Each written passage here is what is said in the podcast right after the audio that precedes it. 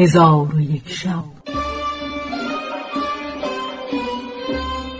چون شب 690 برآمد،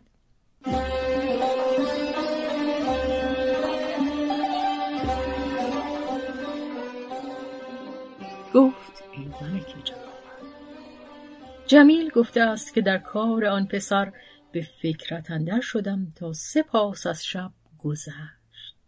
ناگاه آوازی رقیق شنیدم که لطیفتر از آن آوازی نشنیده بودم. آنگاه پرده را که در میان بود برداشتم، دخترکی دیدم که از اون نکورویتر کس ندیده بودم، و آن دختر در پهلوی جوان نشسته با یکدیگر شکایت همی کردند و همی گریستند. با خود گفتم سبحان الله، این دخترک کیست؟ وقتی که من بدین مکان آمدم جز این جوان کس را ندیدم. پس از آن با خود گفتم شک نیست که این دختر از دختران جنیان است که این جوان را دوست می دارد و در این مکان با او خلوت کرده. پس از آن چشم به دخترک بگماشتم، دیدم که او از انسیان و از طایفه عرب است. چون دانستم که آن دخترک معشوقه آن جوان است، غیرت عاشقان به خاطر آورده پرده فرو انداختم و روی خود پوشیده بخفتم. چون بامداد شد دوگانه به جا آوردم و به او گفتم یا اخل عرب، احسان بر من تمام کن و راه بر من بنمای. او به سوی من نگاه کرد و گفت یا وجه العرب، ضیافت 3 روز است و من تا 3 روز تو را نخواهم گذاشت که از این مکان بیرون روی. جمیل گفته است که من 3 روز در نزد او بماندم. چون روز 4م شد به حدیث گفتن بنشستیم. من نام و نسب او بپرسیدم. گفت من از قبیله بنی عذره و نام من فلان ابن فلان است. ایها الخلیفه، من دیدم که او پسر عم من است و از اشراف قبیله بنی عذره است. آنگاه خود را به او بشناساندم و از او پرسیدم که تو را که به این کار واداشته و از بهر چه در این بادیه تنهایی؟ ایها الخلیفه، او این سخن از من شنید، دیدگانش پر از سرشک شد و به من گفت ای پسر عم، من دختر عم خود را دوست می داشتم و بر وی شیفته بودم و طاقت جدایی او نداشتم. او را از عم خود خواستگاری کردم و عم من دعوتم را اجابت نکرده و او را در میان قبیله به مردی تزویج کرد.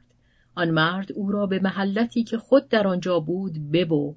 چون آن دخترک از من دور گشت و مرا دیدار او میسر نشد، شوق مرا به ترک پیوندان و مفارقت عشیرت بداشت.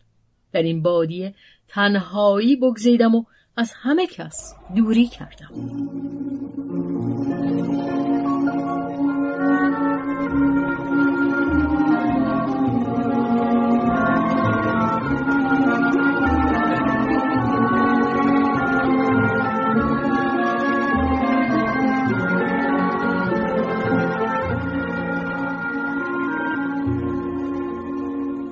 پس من گفتم خانه ایشان در کجاست؟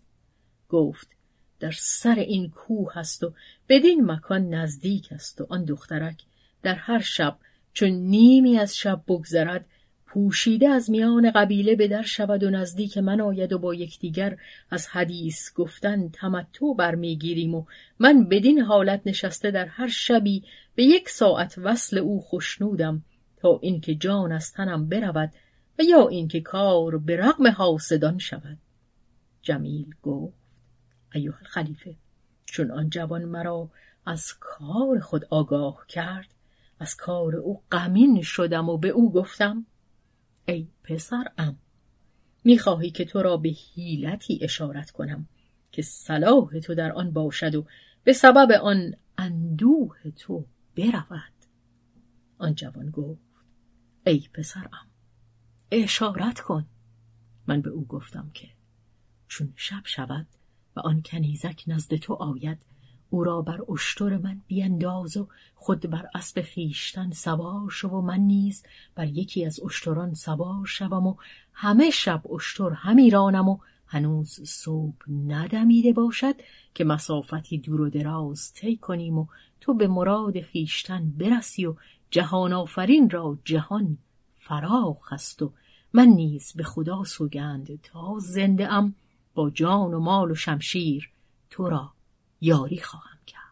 چون قصه به دینجا رسید بامداد شد و شهرزاد لب از داستان فرو بست.